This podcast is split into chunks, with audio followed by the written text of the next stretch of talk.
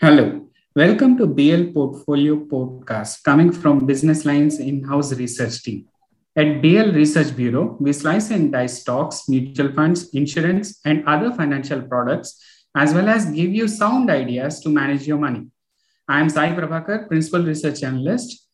With the tax filing deadline on December 31st past us, most of us have now scored out the return filing exercise from the to-do list. But in this podcast, I and Keerthi Sanagasetti, research analyst, tell you why your job is not done yet. Hello, Keerthi. Hello, Sai.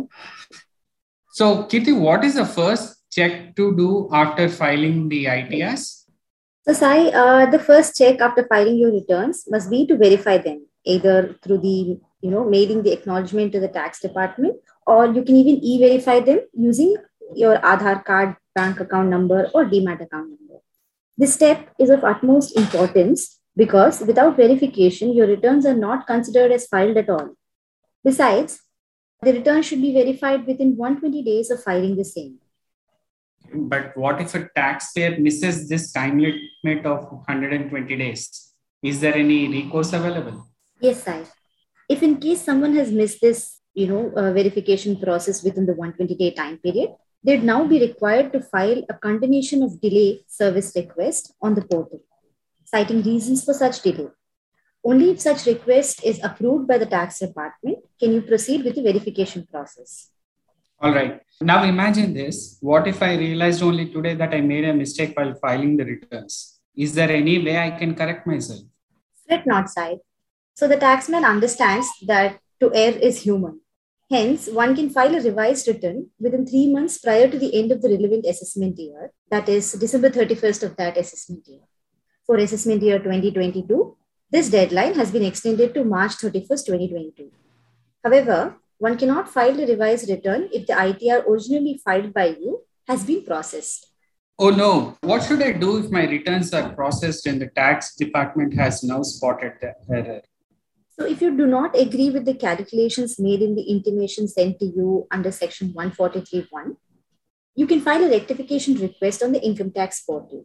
Users can raise up to four types of uh, rectification requests. These are reprocess the return, tax credit mismatch correction, or additional information for 234C interest, or return data correction either through the offline or online mode. However, under the new income tax portal, users can currently only submit rectification requests for reprocessing of returns for assessment year 21-22. The other rectification request types will be made available soon on the portal. And uh, what is the timeline for filing such a rectification request? So, taxpayers can file rectification requests within four years from the end of the financial year in which the order sought to be amended was passed. Great. Now tell me, Keerthi, in cases where I'm awaiting a tax refund, how do I run a check on that? You can check the status of your tax refunds either on the income tax portal or on the TIN NSDL website. Sometimes the refunds can be delayed due to insufficient details being provided by you. So once you run a check on the status, you will understand what exactly is the cause of delay. And then post that, you can alter that information pertaining to say your bank account or IFSC code, etc. on the income tax portal on the service request tab. Okay. Thanks, Katie. Thanks for this interesting wrap up on taxation matters. That's all from us, folks. Stay tuned for more such interesting explainers.